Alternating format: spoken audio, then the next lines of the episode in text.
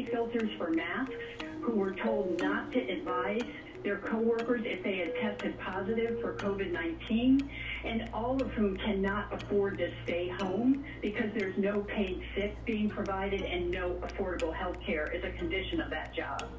I think it's a time for reckoning in this nation. We have to decide to choose between the status quo, where we write the rules in favor of corporations, or where we deal with the pain and inequality that has existed and made worse by COVID 19, and make structural change for working people to be able to have a seat at the table and bargain a better life. Not all employers are big companies or are or corporations or have big business lobbies. Half this country is employed by small businesses. What do you make of the argument that many small businesses say they simply cannot reopen if they're going to face a wave of litigation? We do know that there are a group of litigators, a big group, that are sort of circling the drain waiting here. How do you how, how do you square this for small businesses out there? I think about the 30 million workers unemployed, the 64 million who earn less than $15 an hour and have never had paid sick or health care as a condition of work. And I think it's time for small business, working people, and our government to join together to make sure that we hold corporations accountable. And we think that happens by more workers being able to join unions and have structural change that allows us to bargain a better life. I want to read for you something that stuck out to me from a public health professor at George Washington University. He writes this What is important about this pandemic is that it has shined a spotlight on workers who have always been essential, but before were invisible. How do we use this dire situation to finally right what has been wrong for so long? Well, and you've heard from essential workers who now see themselves as sacrificial, not essential, because they aren't getting what they need to protect themselves, their families, and their coworkers. And that's why we think working people have to be able to join together in unions and bargain health care across sectors. Imagine if all healthcare workers were in unions and were able to do what our unionized healthcare workers have done to get as not just hazard pay, but reimbursement for childcare, reimbursement for temporary housing. That's what's happening in unionized companies, and that's what should be happening all across the economy for service and care workers everywhere. So, what is it like for workers right now? who their businesses are reopening. They have to go back to work or they won't get unemployment. And they've got kids who are home while school is closed. What does their real life situation look like? They're putting their lives on the line every day. Um, it's an increasingly dangerous situation because the president's refused to do his job and use the Defense Production Act to provide the personal protective equipment that every essential worker needs. We have nursing home workers that are being in, uh, have gowns in trash bags. And then um, fast food workers being told to use masks that are coffee filters we can do better. Um, those workers who are returning, being forced to return to work, have to be able to have the protective equipment they need. Why would the Defense Production Act be used for me, which we don't necessarily need, and not be used completely to make sure everyone has protective equipment? That's exactly the question on every frontline worker's mind. Why can't this government do right by us, and why can't corporations step up and do their part, like essential workers are doing every day, who want to do their very best job in delivering food, in caring for the sick? We, we just need what we, we need protective equipment in order to live a better life.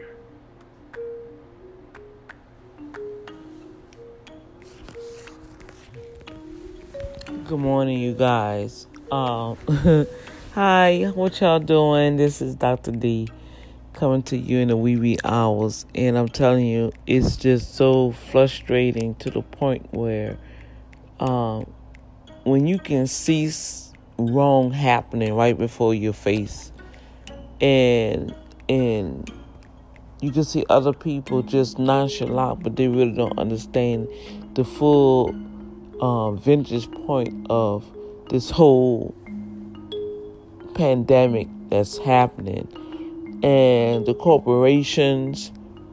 Uh, it's a it's it's how can I put it? Um, one one statement like she said, the litigations. It's like you receive emails, you receive notes. Um, they can delay or waive um, late fees, but you're still responsible to pay your rent. Or in business, such as myself, they want me to stay. You want me to stay in a building to pay you rent when I'm not making money. But if I'm breaking, if I if I'm not able to make the rent, okay, now you're gonna try to bring me to court for two months. That's just less because I'm only two months away from not renewing the lease. And so I said, well, just go ahead and waive it. You can write that off. And they make a big thing about it. And these corporations, they don't understand.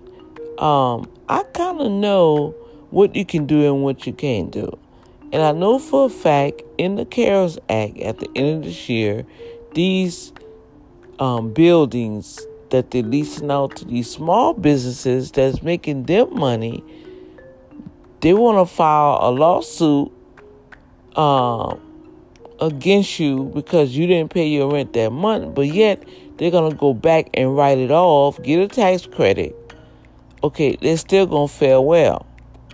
On the other hand, such as myself and other small businesses, self employed, independent contractors, we're going to suffer because as of now, I've recorded it, I've made a copy of it. As of now, I still were not able to um, apply for the unemployment since March. Okay, I still um, waited on um, a, a deposit for the PPL loan for the small business or the emer- the economic emergency disaster loan um, for um, wait, let me rewind. The PPL loan for the nonprofit and the EIDL for my consulting business. Now, with that said, if I didn't still have clients and doing work now and just getting paid and saving those funds, I don't know where would I be, you guys. That's why I say you you have to like have something already in the making because if you depend on the government for any source of resources, you're in trouble. You're in trouble. You, you, you, this is not a time to wait. You have to trust in, in God and revamp yourself and it's just horrible how they're just throwing numbers out here, they're throwing money out here to the corporation to survive, but it's not happening. It's not trickling down for what it was called for. I felt that if that CARES Act was for the it was created for the small businesses, meaning independent contractors and self-employed, we should have went first then the major corporations, right? They already bailed out the airlines and the hotels, and they already have that money on the side for them.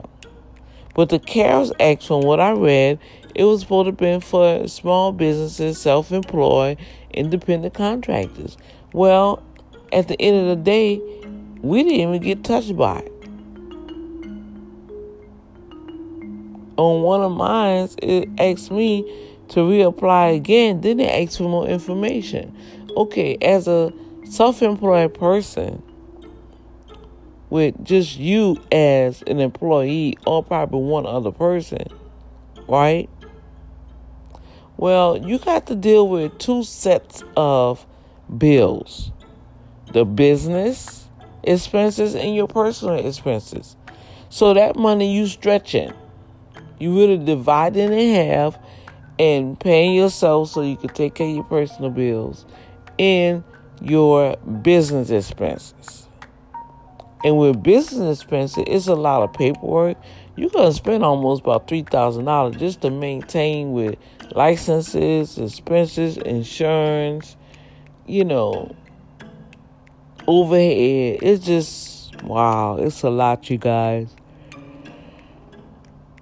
Uh, so that's my little rant on that, and I'm watching it, and I'm not staying too in tune with it because it really teased me off how the American people, the working people, such as myself and you, all over the world, is just being overlooked. Um, they think that our intelligence is so foggy that we can't see what they're doing. We see what you're doing. You're robbing the money from the people. You are mass murdering people in the House, in the White House administration.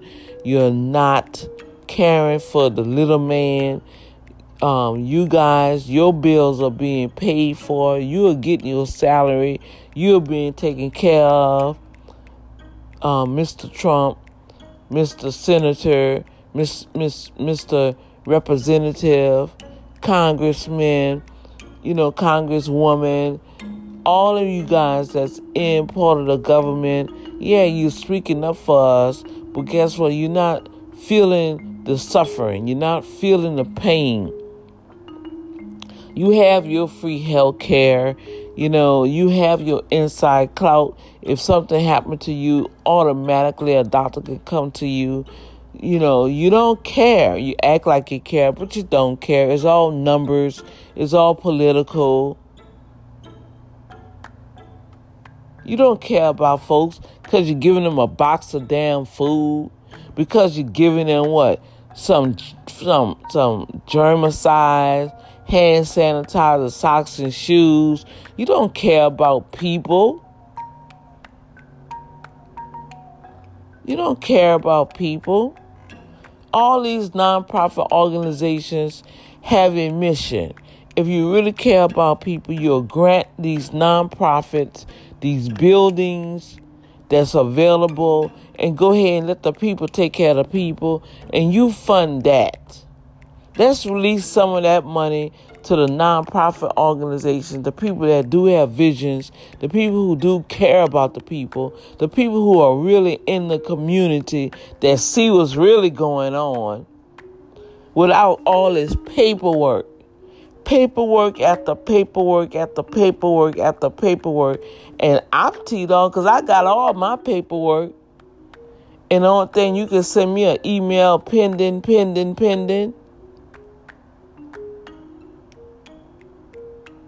All my stuff in order. You could go on IRS, all my stuff in order. So what's the problem of rejecting me? What is the problem? Oh, I could tell you what's the problem. Cause I'm a I'm a black woman that's gonna empower other black individuals and minorities, especially our community, to empower themselves to be economical, sustainable, and self sufficient where we don't have to lean on the government and we can go back and duplicate and help somebody else in the community to empower them. Oh, I know what the problem is. Oh no, we can't give her that building. Oh no, because she's gonna give people jobs and she's gonna teach and train people to be self-sufficient and then they're gonna go and duplicate what she's teaching and then they're gonna duplicate oh no we can't do that we gotta keep our foot on that community. We gotta keep our foot on that community. No we can't allow that. Nonprofits oh no we can't we can't allow that. Senior citizens now we need their social security. So let's just go ahead and let covid-19 wipe them out. Yeah, we're going to act like we care about the American people, but we really don't because, see, we're looking at the numbers behind the scene, and we got to get rid of some of these folks. They're not dying as fast as we want, so we're to help them out. Let's go ahead and release this germ that we don't know nothing about. No, we normally have a vaccine, but this here we're gonna go ahead. We can we can control it, and now y'all it's out of control. Because what they're not sharing with the American people and the public that this COVID 19 is mutating. I have documentations, you guys, for me going to the doctor. Didn't have a chance to see the doctor, but I pulled up my records that all the symptoms that they say this COVID 19 had, I had it in 2017, I had it in 2018. Last year in 2019, my daughter was in the hospital twice on her dying bed that she couldn't breathe. It attacked her lungs. They had to give her oxygen, respiratory, one of the ventilators on one time. Come on, people. So, yeah, I am highly, highly, highly on a whole nother rant, a whole nother level with this whole political thing that is happening. And it's a doggone shame what we've seen here. Mass murder in the highest. You talk about Rwanda being genocided. The American people are being genocided and being robbed right in front of our, our face. And this unemployment is a joke. Almost a million people still haven't had an opportunity to even file to get through. I thought I got through one time and it only taking new cases. New cases meaning people that ain't never applied for unemployment. Okay, so what about me? I strived to, to work, went back to work, and got sick. So now I gotta wait in line. You're only dealing with new cases.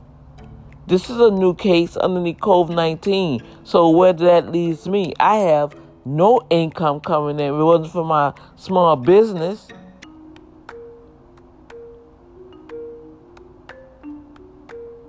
That I can work from home, then now I gotta transition and, and get software and, and, and buy other equipment to be able to really effectively run my business now um, internet wise, meet my clients on Zoom. Yeah, it's free, but now I have to expand my bandwidth with my um, Xfinity, and now they want to charge you a hundred, two hundred dollars just to get more bandwidth. You guys, I, I just don't understand. Well, I do understand. I'm gonna take that back. I do understand. I understand that the father said, daughter, it's gonna get worse than before it get better.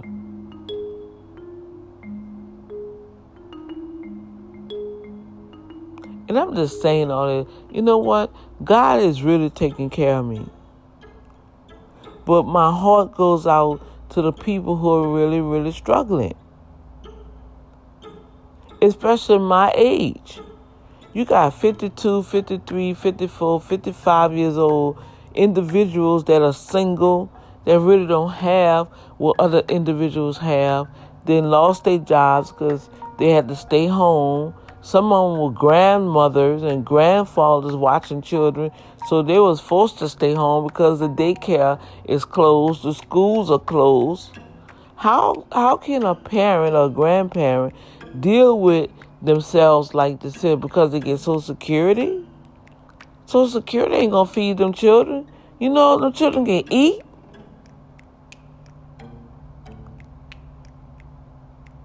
Them children get restless.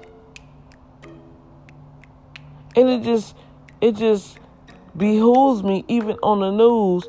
Well, we're gonna show you how to eliminate a high electric bill, and we're gonna show you how to cook for today or whatever you talking to you ain't talking to a black family. Who y'all talking to on this news? You surely ain't talking to the black community and Latino community. That don't have nothing to do with us. And they know that. And they know that, y'all. And they know this. Well, when I do come on, I'm gonna come on with a rant, y'all. So this Dr. D coming to you live pray that you open your minds. Don't be blind. Don't be deceived. But let God in. Let the Trin- excuse me, let the Trinity come in and open up your mind. Open up your heart so you can really, really get a brand new start. You can really, really see what's going on behind closed doors. So you can structure yourself and have a strategy to take care of your family without depending on this government. Because guess what? The government ain't here for us. Never was, never will be. And as you see now, they never want it. They never want it. They act like if they don't want it. And they're making sure that we never get it. You have to trust in the Lord to get it, y'all. And I'm trusting in God like never before. If God is on your side, how can you be denied? If God is with you, who could be against you? Dr. D just sharing with you guys, I know what's happening behind the scenes. And if more y'all wake up and send letters to your representative and voice your opinion, don't be so excited, you know, and talking about, oh, we want to reopen. Okay, reopen, like the lady say. Okay, once you reopen, guess what? Litigation gonna start because they want their past rent. They want their rent now, and we were just on that breaking point. If they would have just stayed close to April 30th, guess what? They would have had at least six months free rent across the border for everyone. They knew what they was doing. Now it's a backlash and a struggle for the for the the, the workers that's under uh, below middle class workers, hourly workers, independent contractors, self employed workers. If you don't have nothing in motion already, you are you you already you you drowning. You drowning if you don't have that that fallback, that contingency plan, that financial contingency plan, A, B, and C to fall back on. If I didn't have my own business, my bookkeeping and my consultation and just doing that, I'll be in a world of trouble again.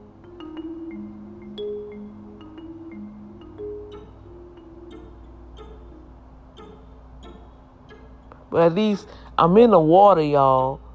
But at least I got a, a, a, a float, a floater. You see what I'm saying? And my heart goes out because when I click, you know, blink my eyes and click my heels and really look at the natural, the reality of it all. Like somebody said, well, I'm a real, realist. Yeah, I'm a realist too. And if it wasn't for God on my side giving me strategy to how to do this here, as a realist, I'll be up a creek. I'll be drowning without. I'll be probably, I'll, you know what? That just cut the shade. I'll be dead and broke. Homeless with nothing. I would have lost everything business, ministry, storage, everything. If I did not have God on my side, I'll be washed up. Period. Ain't no help coming. Yeah, people call. I love those that's calling, checking on me. But the real, I, I just, what's the real deal here? Can the real church stand up? Where's the real pastors?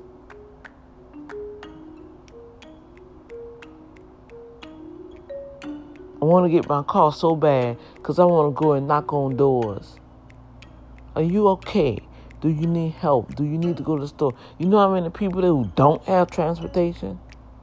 Who don't have the access to call to get groceries or food delivered to them?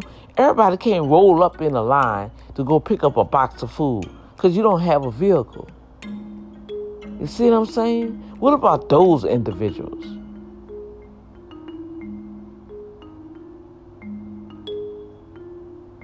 What about the senior citizens in the neighborhood that can't get out and get tested?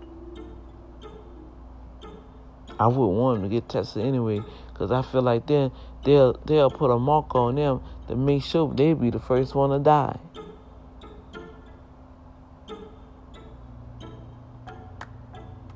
Well, let me get off here because I know y'all say, ooh, when Dr. D do come on, boy, she be. I just want y'all to wake up. Wake up. Wake up, y'all. Wake up. Wake up. I will say something like Sam L. Jackson say, but I don't want to get that vulgar because that's where I'm at right now.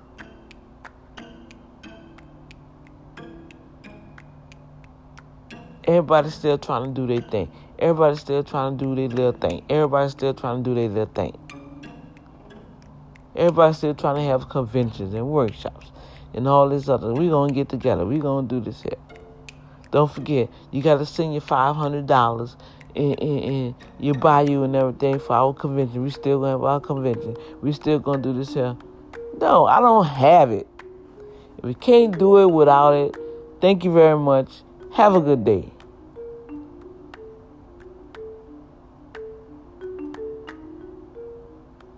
Period.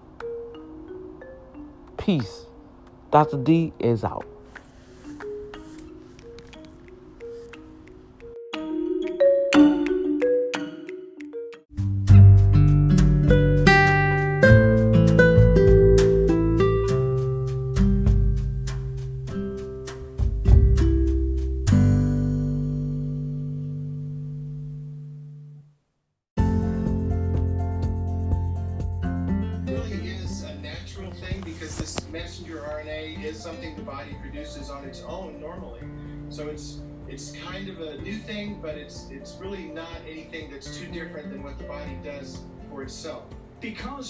Natural, it's also believed to be safe. But experts point out it's still experimental and vaccines normally take years to develop. We don't yet have a licensed vaccine uh, for RNA or DNA vaccines because in the past they've worked very well in laboratory animals, but those immune responses have not translated into human good human immune responses. Worldwide, there are now roughly 100 vaccine candidates under review. Researchers at Pfizer believe this genetic code vaccine could be available as soon as September. It is probably the fastest way of having a vaccine available to stem this pandemic.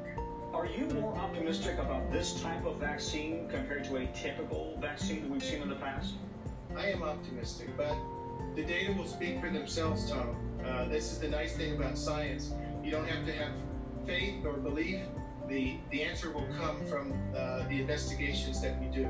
Melissa Hunkanen, a yoga instructor, went home hours after receiving the first shot on Monday. How are you feeling? I feel fine. My arm's just a little sore. I don't have any headaches. I, I feel like myself. Importantly, Pfizer is not the only company involved in this. Uh, Moderna, Inovio, and CanSino are also involved in trying to come up with a genetically modified vaccine. Importantly, it's never worked before. This is cutting-edge 21st century technology, but Pfizer believes it could have a vaccine within four months. Francis? Well, thank you, Tom Costello, for that. President Trump is pushing to reopen the country this morning, even while acknowledging that it'll inevitably cost more Americans their lives. During an interview with ABC News, he said there will be more death as more states lift stay-at-home orders. Our Capitol Hill correspondent Tracy joins us now with the latest. And Tracy, the president argues that not reopening businesses could also cost lives. Yeah, the president said people are committing suicide because uh, they've lost their jobs and they're in dire financial straits. He talked about uh, the death rate going up, even though uh, as we reopen the country, even though people are practicing uh, social distancing, the president said he's not getting sleep at night thinking about that. Do you believe that's the reality we're facing, that, that lives will be lost to reopen the country? It's possible there will be some because you won't be locked into an apartment or a, or a house or whatever it is. But at the same time, we're going to practice social distancing. We're going to be washing hands. We're going to be doing a lot of the things that we've learned to do over the last period of time. And we have to get our country back. Don't forget, the cupboard was bare. The other administration, the last administration, left us nothing. We didn't have ventilators. We didn't have medical equipment. We didn't have testing. The tests were broken. What did you do when you became president to restock those cupboards that you say were bare? Well, I'll be honest. Uh, I have a lot of things going on. Uh, we had a lot of uh, people that refused to allow the country to be successful. Uh, they wasted a lot of time on Russia, Russia, Russia. That turned out to be a total hoax. We've lost more people now than we lost in the Vietnam War. What do you want to say to No, this you family? you came in trying to destroy somebody I want to else. say that we're doing everything we can. Man, please. That was President Trump on ABC last night. Meantime, Dr. Rick Bright, the government scientist who was reassigned, he says because he failed to acknowledge what he considers potentially dangerous drugs, uh, he's now speaking out. He's filed a whistleblower complaint. He may testify before Congress. Nancy Pelosi says they welcome that testimony. And we learned quite abruptly that the coronavirus task force at the White House is being disbanded, likely, according to the vice president, by the end of the month. President Trump says he will have another group, group deal with uh, restarting the economy, and that will be the focus. All Back right, to you. focusing on the next phase here. All right, Tracy, thank you so much. Yeah, he worrying about his election. That's what he's worrying about. With meat supplies down. That's prices up. ridiculous. It's freezing up the supply chain for fast food restaurants. Here's Dan Shenneman. You're out of beef then? Out of patties? Yeah. Wendy's, the fast food chain, forced to pull burgers from nearly one fifth of the chain's stores, according to one estimate. The company says it expects the shortage to be temporary. what's happening right now. So we just have to bear with it. The coronavirus has infiltrated many of the nation's meat and poultry packing plants. Some have temporarily stopped production.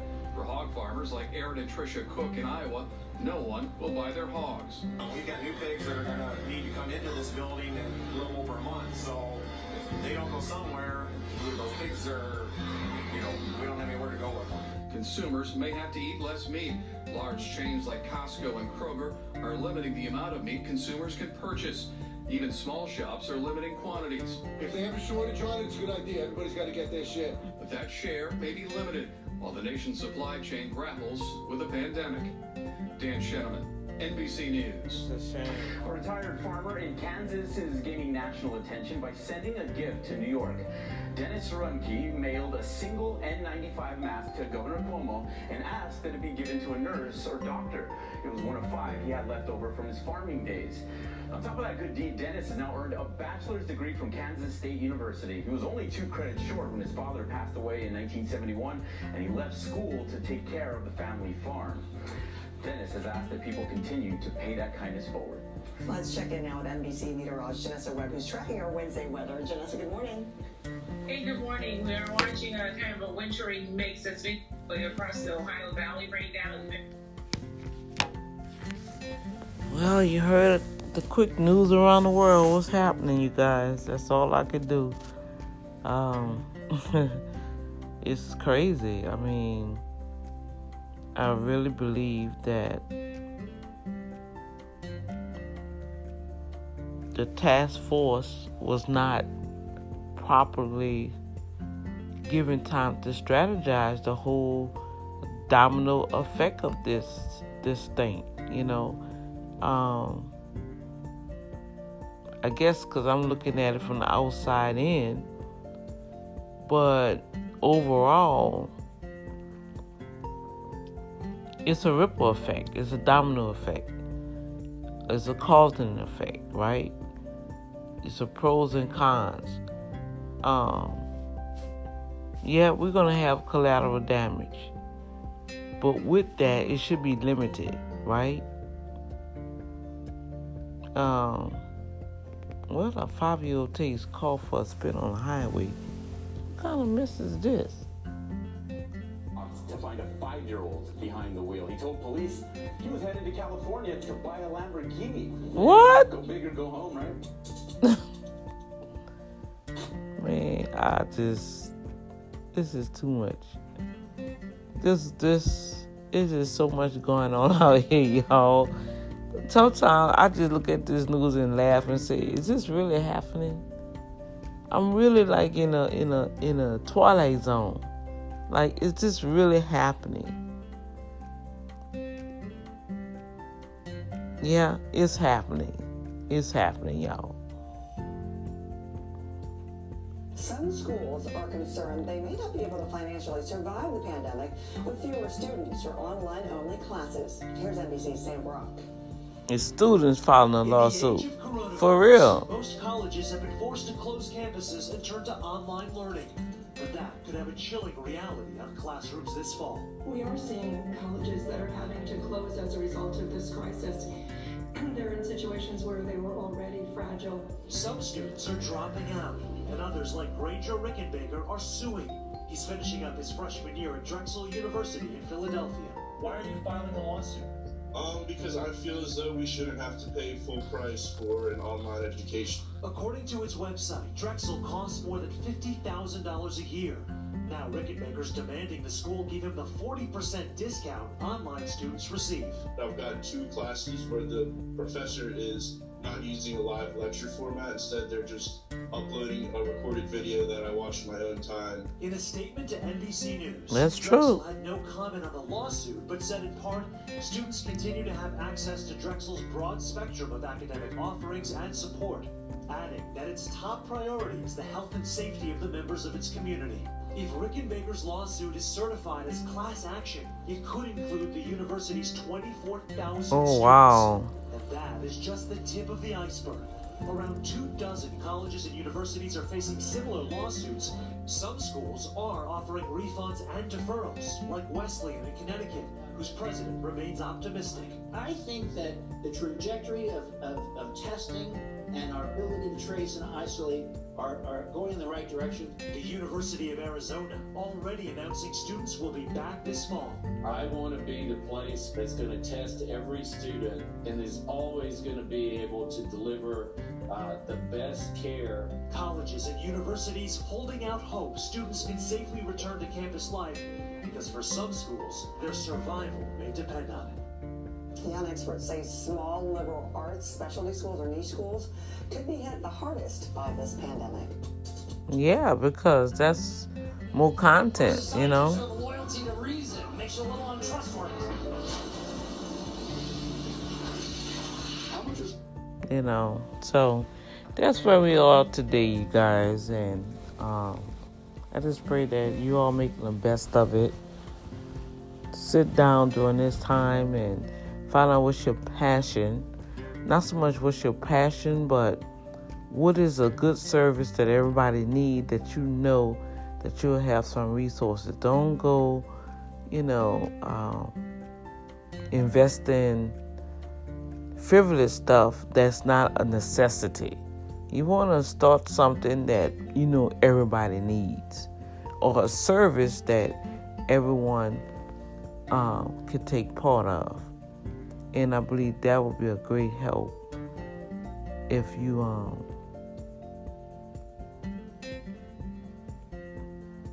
you know that you have some type of income coming in. Okay. So this Dr. D just shining a light, giving a little commentary from the news worldwide. This is Dr. D with the Boom Factor. Enjoy your day. God will always make a way. Remember that.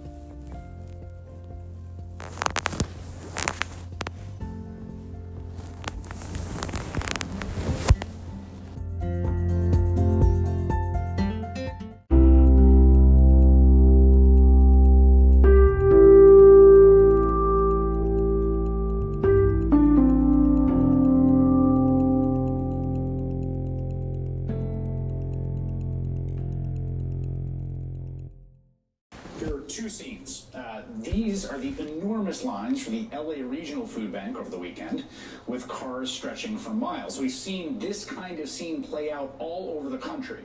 People are desperate for food, they're having trouble uh, feeding their families, their kids particularly. And here's another scene.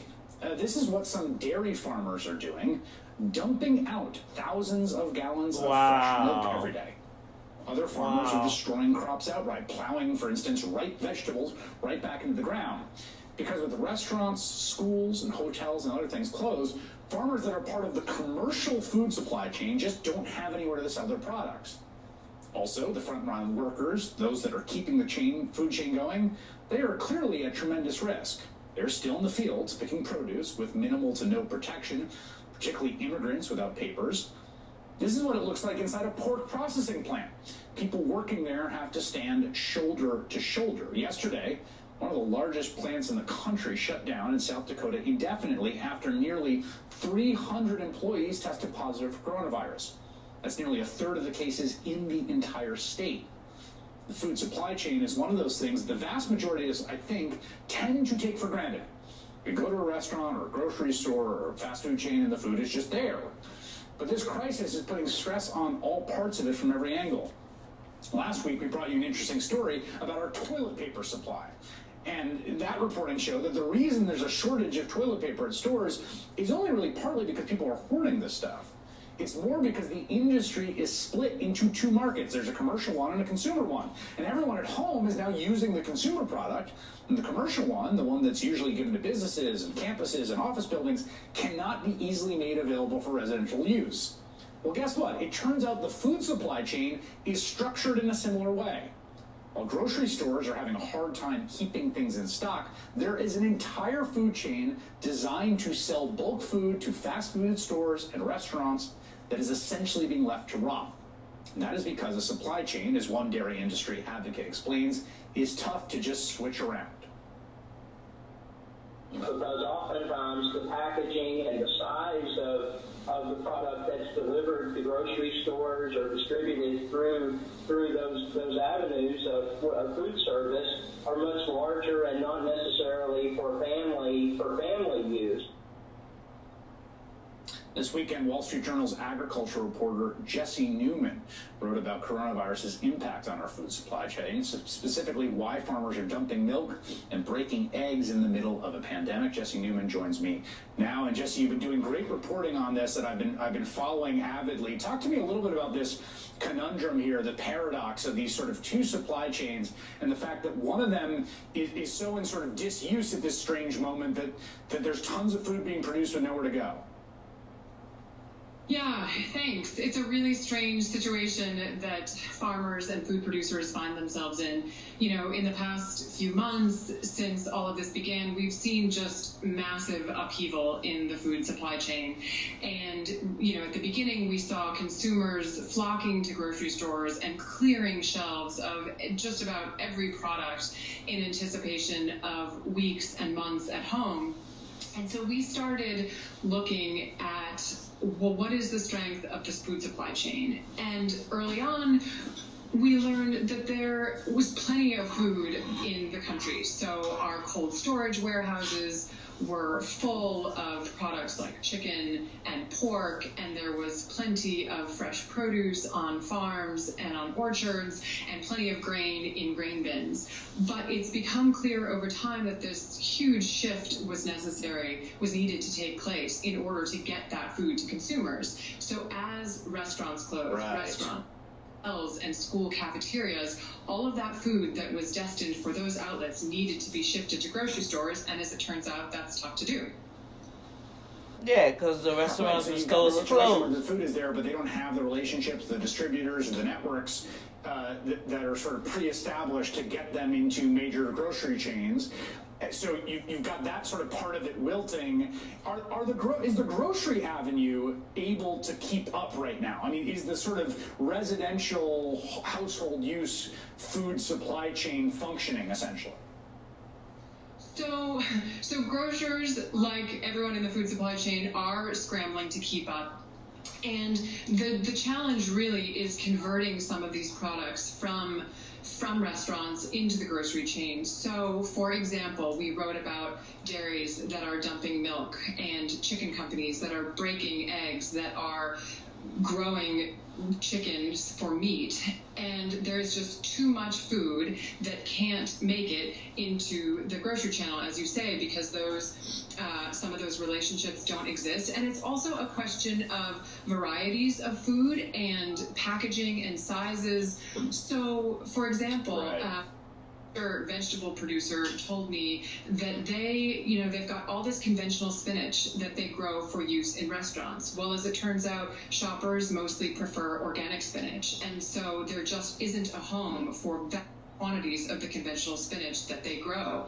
And in the case of dairy, a good example is cheese. So on a dairy farm, which produces, you know, millions of gallons of milk, a lot of that goes into cheese production. And cheesemakers are making, you know, huge, huge packages of shredded cheese that are bound for pizza chains, mozzarella cheese that's going to go on top of pizzas. Right. And easily converted into a small eight ounce zippered bag that a consumer likes to buy at a grocery store. It just takes specialized equipment and it's very costly to try to shift on a dime. So the final question here has to do with the, the, the, workers that are part of this entire chain. I mean, these are people that are, you know, essential services, whether it's the grocery person or a, a farm worker picking fruit, or those folks we've seen in, uh, in in pork processing plants. I mean, these are all people who are both needed but also really exposed right now, as as the story out of South Dakota shows. That's right. So farm workers have been deemed essential workers. They are still being encouraged to go to work and pick our fresh fruits and vegetables, or in the case of meat processing plants, um, workers, you know, we, we need those workers to produce the products that we all enjoy. And yet they, farm workers and their advocates are quite concerned about the risks that they face. Um, a lot of workers, as you mentioned, are undocumented. Some are here on seasonal guest worker visas and their employment is tied to a particular employer. And there are, you know, conditions that persist in this industry that are very concerning, whether it is overcrowded housing or these workers are being transported to fields in, you know, in, in dozens of workers to a bus. They work in close proximity to one another. And so, you know, there's a lot of concern about their health and safety. All right, Jesse Newman, who's been doing just really excellent, excellent reporting on all this uh, at the Wall Street Journal. Thank you so much. Hey, what's going on, guys? Rob Oliver, founder of the Genius brand. I want to talk about Genius Joint, one of our newest products. I mean, I'm beyond excited for this one. I basically took everything I've ever taken for anti inflammation and joint health, mobility, recovery, I took all of those and I put them into one super complex because I was taking like three or four different really good products from a couple different brands, um, and I decided it was finally time. All right, so you heard that part.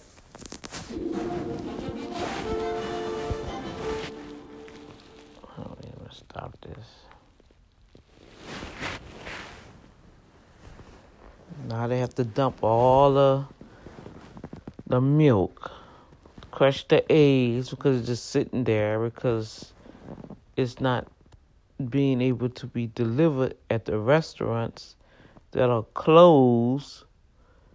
Um, that's hurting the community, the local community, and um, it's really dirty business. What really happens to your recycle?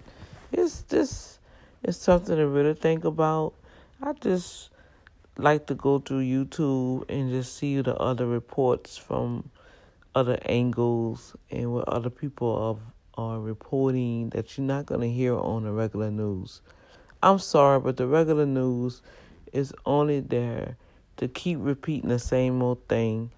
And that's all you're going to hear. I watch it for at least two hours sometimes, and they're repeating the same old thing. Okay, I don't want to hear about all that. You done told me Give me the nitty gritty. So I go and search for it. I go on YouTube. I go on the Global Network. I go to BBC News. You know, you have to go outside the country. I listen to the British news. I listen to the German news, even though I can't understand what they're saying. But at least I can, I can, I'm visual, so I know what they're showing. So you have to really um, expand your horizon so you can have a better understanding, okay? And you can structure your family and make them understand and prepare themselves for what lies ahead. Because I'm telling you guys, I'm not saying this out of fear. I'm saying this out of a warning that the Father Himself shared with me and said, Daughter, it's going to get worse. It's going to get worse. And it all goes back to the beginning. Man have puffed himself up. And as you see, even on the news with all of this and with the president and with the politician, He's not worrying about the people because if you really, really worrying about your election, why everybody else can Zoom and FaceTime, you can you can campaign on Zoom. You can campaign on on the TV. You had a lot to say during the, the virus that's been all inaccurate. Well, Zoom from the White House and let the scientists do what they need to do, right? Right?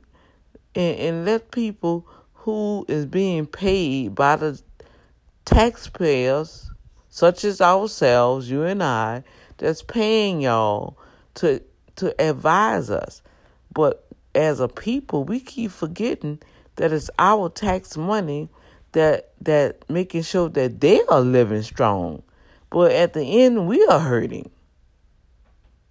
So I'm like, hey, stop giving all these corporations a break. Give the taxpayer a break. Alleviate the taxes for us. Stop double taxing us. You see what I'm saying? We've been double taxed at all ends.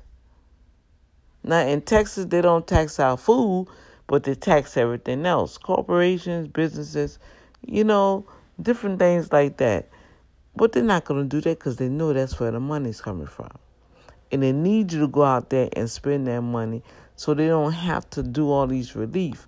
Now they didn't they didn't amend this CARES Act once again in favor of the employer and they're giving the employee an option, but at the end of the day it's to favor the employer. The corporation, once again, just like workman compensation, it's not there to protect the employee it's there to protect the employer. Man, come on. Let's open up our eyes. Wake up, people. Wake up. Wake up from your slumber. Wake up. God said he will not allow the enemy to sneak up upon us. And I'm I'm just shining the light on some stuff, okay? That's all Dr. D doing. I'm just shining the light. I know I'm different. I'm shining the light, you guys. Get those emergency bags packed. Get your two-way radio. I learned some other stuff from what the guy was saying, I'm gonna get it. I have my first aid kit. I have some stuff prepared already. That's right, I do.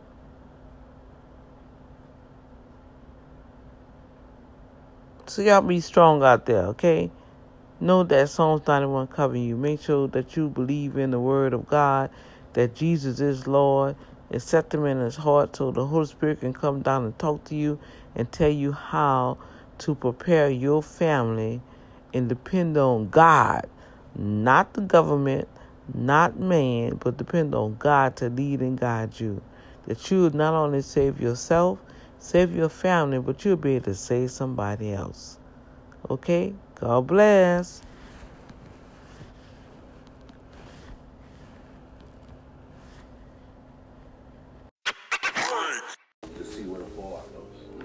goes off, we strap on our hiking shoes, and we start walking out of here.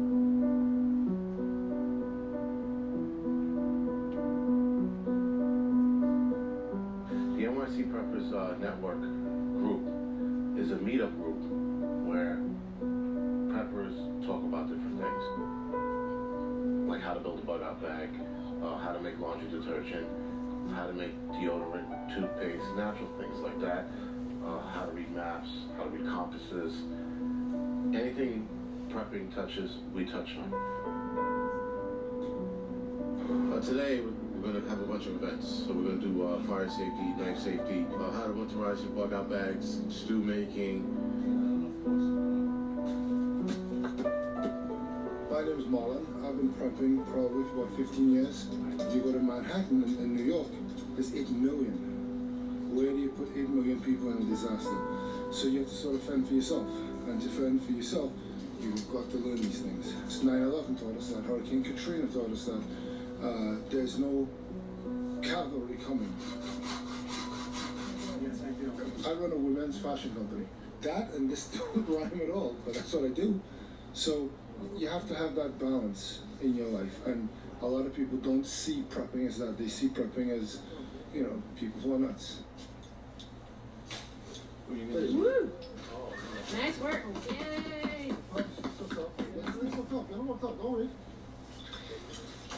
How to start a fire. Yes. People have gotten a little lax, a little uh, lazy when it comes to their own survival. Yep. They've Too been dependent on comfortable. People, uh, government, uh, the police, this and that, to be their constant protectors. But when it comes down to it, you are your own guardian, your own survivor, your family's protector.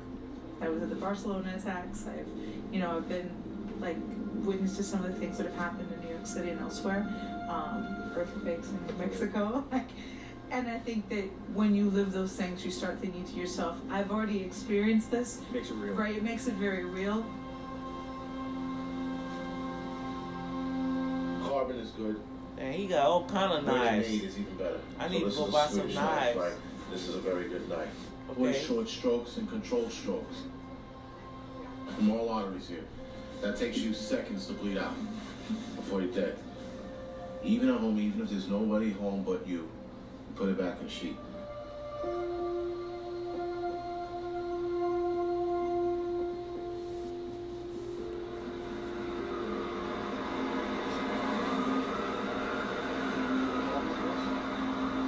People who don't prep, they're naive. They just think that help's always going to be there. Sucks to be you if you think like that. Should something happen, I'm ready to rock and roll, whether it's to stay here or, or, or leave. Um, it's like having insurance. You buy insurance for a lot of shit, you don't use it half the time. You know, but we still have it just in case you drop your camera, you, you drop your phone in the toilet, right? Might not ever happen, but you still have insurance on it. And society is definitely getting worse, but if you look at history, you look at all the wars we've been in as humans, it's never really been a stable place, man. I hate the city. You know, what I mean, it's it's not a um um this living on top of each other, and when I go out my house, my neighbors are right next to me. You know, in the city, it sucks. It's crowded. It's enough. You know, it's there's, there's too many hipsters. There's liberals. I want to go somewhere where those people are scared of the outdoors. That's where I want to live. I mean, eventually, it would be nice to uh, just be completely reliant on your own. I mean, the downside of living off the grid is you're by yourself. And I think that people need one another to survive.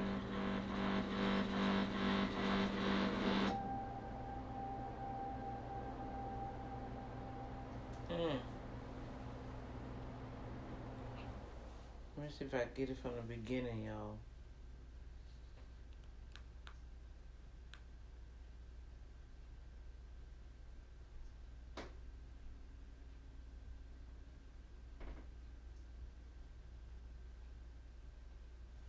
I guess I've been preparing for this for maybe about several years too. I just gotta put all my stuff together. It's all over the place now. Is a fireman. Um, the beginning.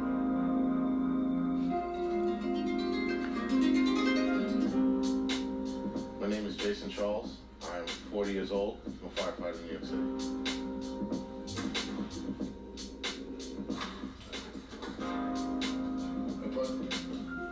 I'm the organizer of NYC Preppers Network. I'm also a prepper myself.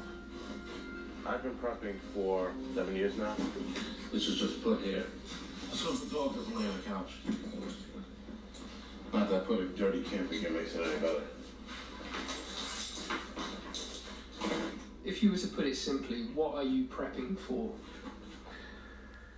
I'm prepping for everything. Right, so it's not one thing anymore. Financial crisis, hurricane, tornadoes, bad winter storms, you know. So these are things that we get struck with all the time. The alien invasion gonna take us out? No. You know, zombies gonna rise up out of the ground and no. That's real you know, that that's fantasy. That's people want to happen. Is a nuclear bomb gonna go off in one of the cities? More likely. Those that, that's how you navigate. You, you try to stay within the realm of, of uh, reality most likely scenario would probably be complete collapse of civilization. The Cold War was the reason why people started prepping. What if they drop a bomb? What if they do this? You know, what if they cut off our food supply? Well, we gotta start prepping. It became an American thing. So this closet right here is what I refer to jokingly as the end of the world closet. Jokingly. So So I gotta get some rope. Yeah. I need to get some Vitamins. more lighter fluid. some medical supplies here. Well, and I gotta Little get that hatchet two-way radio. Two way radio here. What's the most important thing in here? The water. Everything else is just, you know, I mean, food is, is, is important. The MREs in the back. MREs? Yeah, uh, meals ready to eat. Right, so we have uh, freeze dried food up here. We have beans, we have rice. We have a lot of that. The food will last us probably nine months. Other than that, the Christmas stuff that is not prepper stuff. It's just somewhere to store it.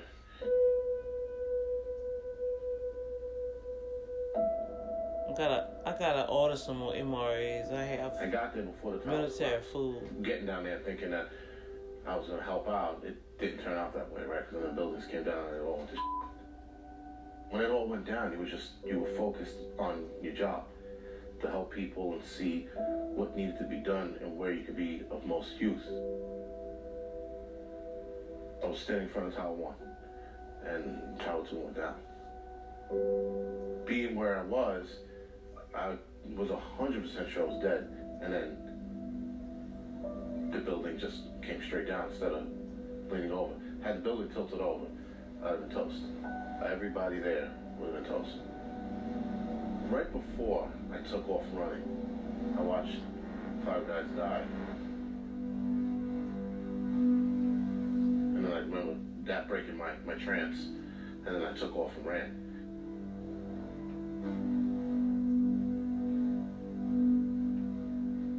All the supplies and equipment I bought over the years, I think I spent probably over 10 grand.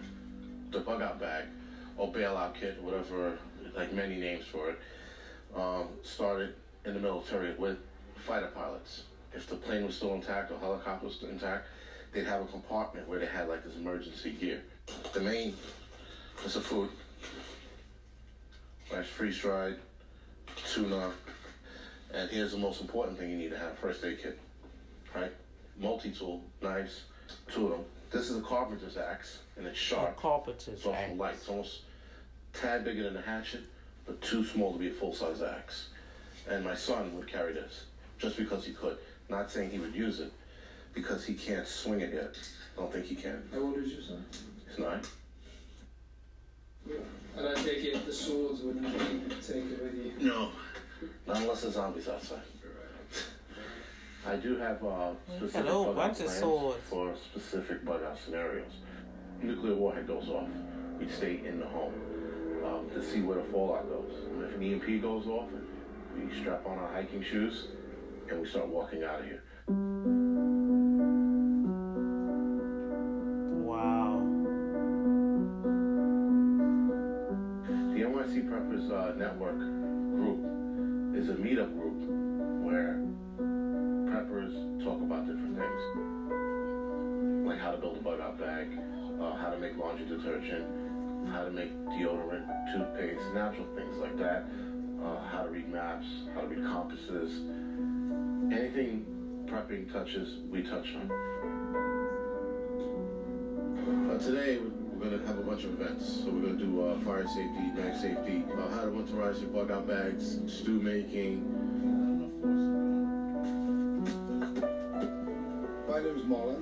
Prepping probably for about 15 years. You go to Manhattan in, in New York, there's 8 million. Where do you put 8 million people in a disaster? So you have to sort of fend for yourself. And to fend for yourself, you've got to learn these things. It's 9-11 taught us that. Hurricane Katrina taught us that.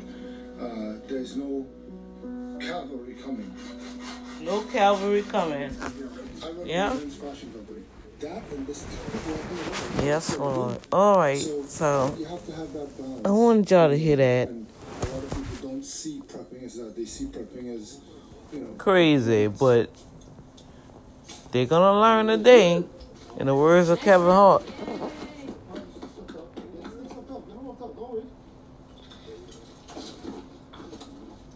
People have gotten a little lax, a little uh, lazy when it comes to their own survival. They do depend on other people, uh, government, uh, police, this and that, to be their constant protectors. But when it comes down to it, you are your own Your own protector. Your family's protector. I was at the Barcelona attacks. I've, you know, I've been like witness to some of the things that have happened in New York City and elsewhere, um, earthquakes in Mexico. Like, and I think that when you live those things, you start thinking to yourself, I've already experienced this. Makes it real. Right? It makes it very real. Is good. He got all kind of knives. Oh wait, let me see what he's saying. Where they're made is even better. So this is a Swedish knife, right? This is a very good knife. Always short strokes and controlled strokes. From all arteries here. That takes you seconds to bleed out before you're dead.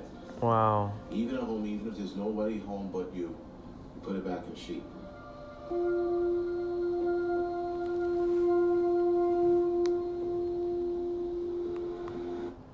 There it goes. So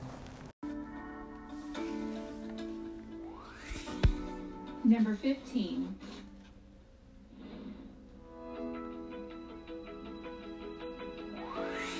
Business users are the target customers for the Looking Glass holographic workstation. Using a holographic display, it presents immersive 3D content to multiple people without the use of VR headgear. The all-in-one workstation offers multiple screen sizes, as well as an interactive, touch-sensitive version.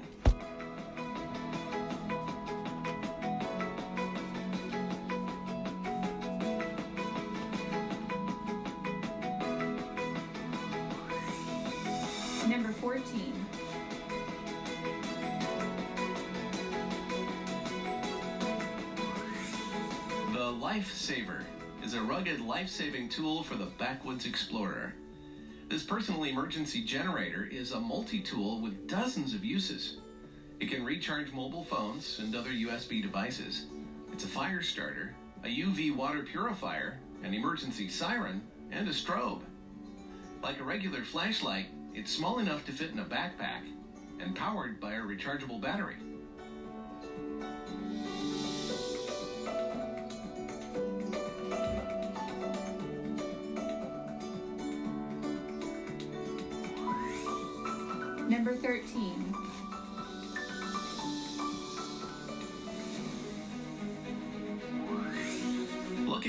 Personal assistant device, the Orba is a music synthesizer that's fun and easy to use even for the musically challenged. Sound is created by tapping or sliding your fingers, as well as waving or shaking the device.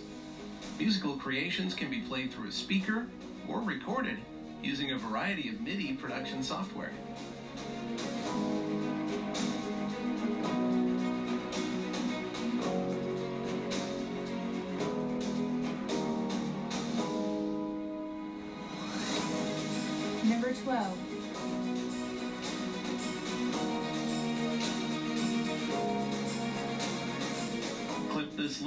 Device on your waist, and it will help you to be distraction free. The Foci by Tiny Logics urges you to focus on what's important. Using an app and vibrations, you're trained to tune out distractions and move toward a deep focus state. It displays your changing mental states using cutting edge meditative biofeedback technology and an AI mind coach. Wow.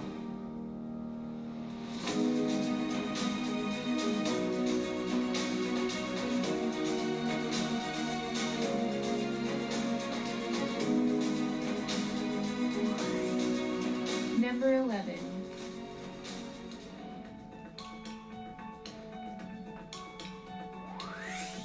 An unusual twist on the usual Bluetooth speakers is now available.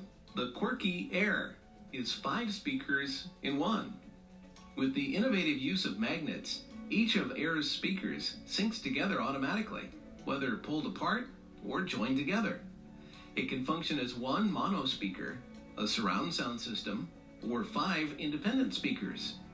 Offering a battery life of seven hours, the Air is rechargeable and waterproof.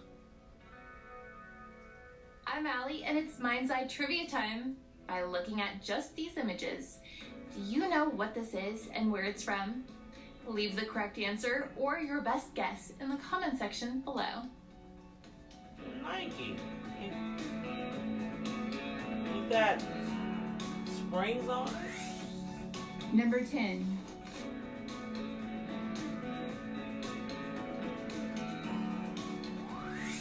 Bosch has a high-tech trick up its sleeve with the new virtual visor. Designed to block the glare of the sun while driving, it's comprised of a rectangular LCD with hexagonal segments. The visor uses a selfie lens to track your face and only blocks the sections where the sun would blind you.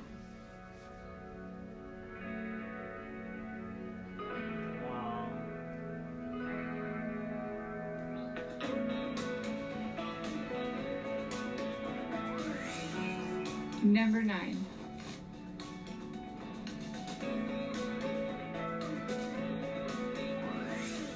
Made for use in a car, the Roav Bolt has a built-in Google Assistant that will play sound through the vehicle's speakers. The device plugs into any 12-volt socket and features two USB ports, indicator lights, and microphones for voice control. Working in tandem with a smartphone, it can activate navigation, stream music, and send messages. It can also place a voice call, get the weather, make notes, and more.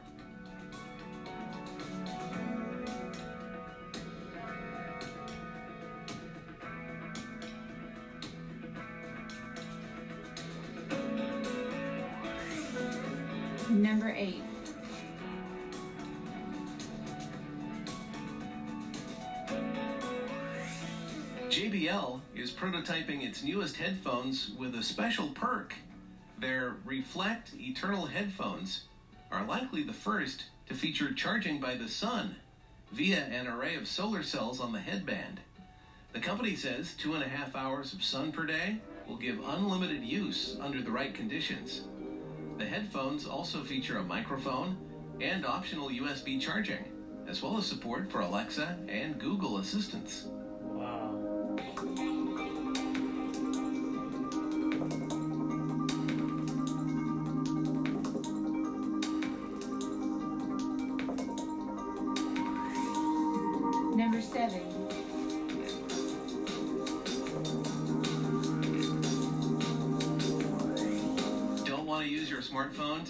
Converse in another language? You can pack the Pocketalk and bring along 74 languages in one device. One. The innovative little gadget mine. features a touchscreen, a text translate camera to read signs, along with a money and measurement converter.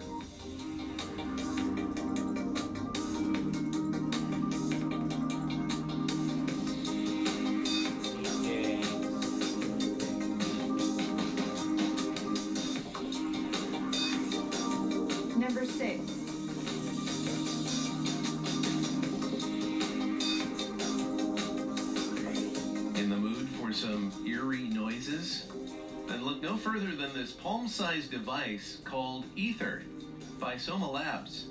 It detects the hidden electromagnetic waves emitted by everyday objects and turns them into sounds heard using earphones.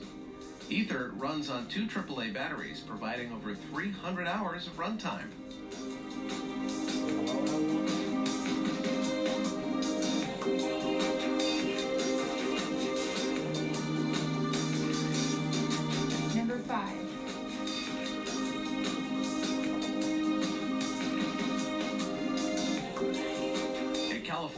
Company is showing off its prototype of a contact lens that features an augmented reality. AR displays in glasses have been seen before with limited success, but now it's in a tiny contact lens. The Mojo Lens motion sensor tracks eye movements while superimposing text and graphics into a built-in heads-up display. This allows the user access to real-time information of their surroundings without interrupting their focus.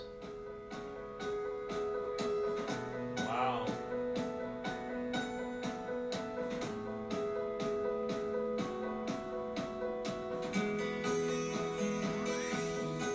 Number 4.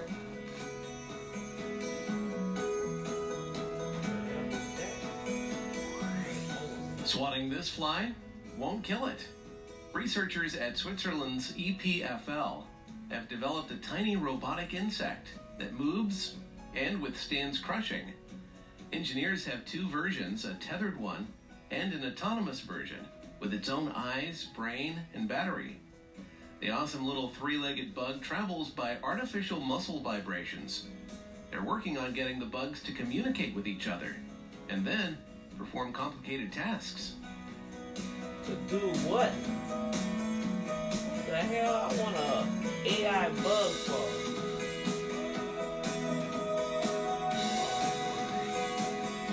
Number three.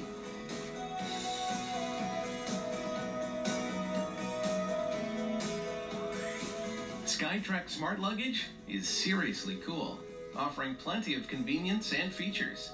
The suitcase has a tough polycarbonate outer shell with a shockproof inner lining. The Skytrack opens vertically with a fingerprint lock or facial recognition. Oh, wow. The interior has adjustable storage areas, as well as individual waterproof bags for toiletries and electronics. The quick access front pockets on the exterior provide additional storage. Extra features include a global tracker, dual batteries for charging gadgets, an integrated weighing system, and a proximity alarm. Oh, that's cool. I like that.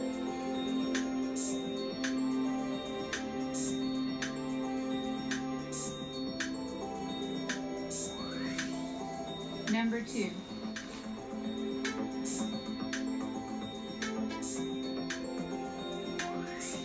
It seems board games are still in fashion, as a new augmented reality twist is reawakening traditional party time gaming.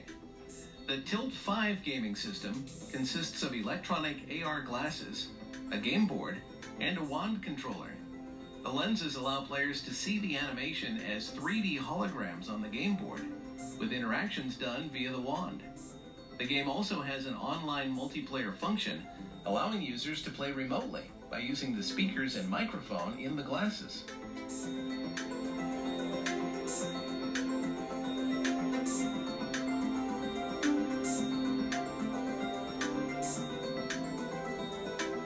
I'm Allie, and it's Mind's Eye Trivia Time. By looking at just these images, do you know what this is and where it's from? Leave the correct answer or your best guess in the comment section below. That look like Scarface gun. Number one.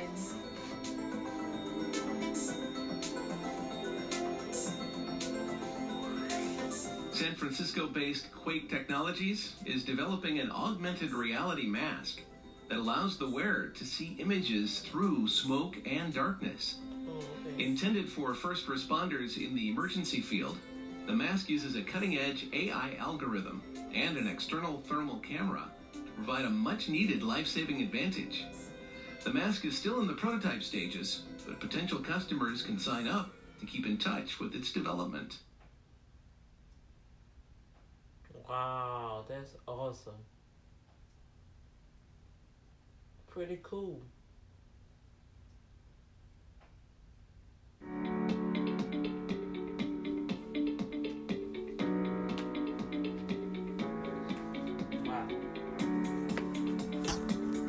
There, there it goes. I told y'all when I see stuff, I'm gonna share with you guys.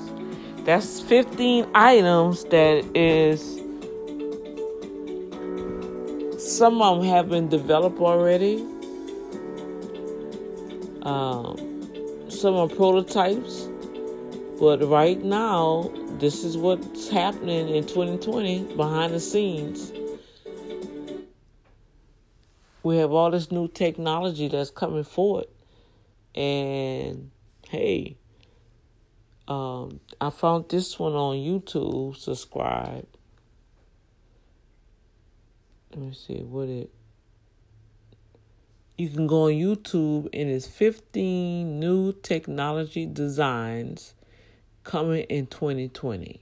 Some of the prototypes, and then they have some that they're still working on. So that's what I'm saying. And Dr. Boyce Watkins confirmed what I was been saying. Um, you gotta start watching the news because he was saying he have two friends that's both work for two different net- networks, and when he hear them talk, when they have conversation, they're saying the same thing. What you hear on NBC, you're gonna hear on uh, ABC and CBS. And I've been was saying that they're just reciting with each other, saying because it's mind control. it's it's like you keep repeating something long enough that you're gonna start believing it, and then you're gonna sit around with it. And when you more intelligent than that, and you have the Holy Spirit, and He starts showing you different stuff, then you say, "Wait, hold up, wait a minute, that's not right." You see what I'm saying? So you guys, hey, I'm just don't shoot the messenger. I'm just striving to keep you guys on point because I know we getting distracted watching all this other stuff and then you you got the distractions with all these old crazy game shows and all these other new things that's popping up. But what really, really you should be doing right now is making you a survival kit. no, y'all may oh Lord, what Dr. D talking about? Nah, survival kit. What's wrong with it? The the corona stay at home curfew and got her and lost her mind. No, I haven't. My children can tell you I've been doing this almost what five, six years. The Lord been telling me certain things. And he told me, he kept saying 2020. And I'm thinking, yeah, 2020 gonna be my year. 2020 gonna be my year. Not knowing he was like, no, 2020, I'm gonna show you something, which he did. But look how it came, y'all. I mean, boom. Well, I went into 2020 fighting. But look what all this stuff is happening now. So, and it's not a shock. It's just that we got to go do it, you guys. Period. And you have to have the belief and the trust and the know it that God got you. Because this stuff that's about to go down these next two months, if you ain't strong enough, it's gonna tear you down mentally, it's gonna tear you down physically, and it's sure gonna take over you financially. So you best just start getting your game face on, put on your wall paint, and you know it's time to get stuff straight.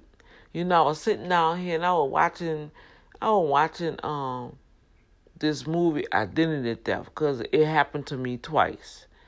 You know, um, literally it happened to me um when I was in college, when I was like in my twenties, and then when I was in my late thirties, it happened to me again. Um, on the church side. And then, no, I guess three times. Well, it happened to me while I was on a job, meaning like I was on this job and the girl kept going into my accounts, changing my stuff, trying to make me look bad like I don't know what I was doing because I was doing great and jealousy kicked in. And so she tried to make it seem like I wasn't fit for the position. And I protested against the owner and said, You need to have some kind of uh, regulations and codes and ID, so whoever go in whoever account, it'll be logged, right?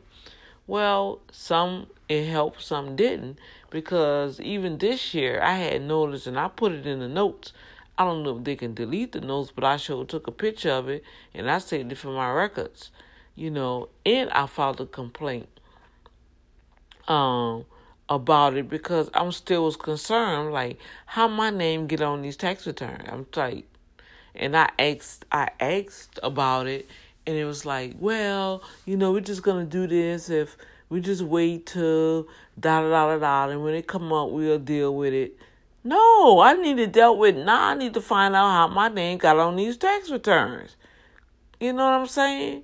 You know, my customers you know, I'm like, I was very concerned and there was all nonchalant about it, you know, and so a lot of things, you know, you gotta like, really catch your own back. You really, really gotta be careful.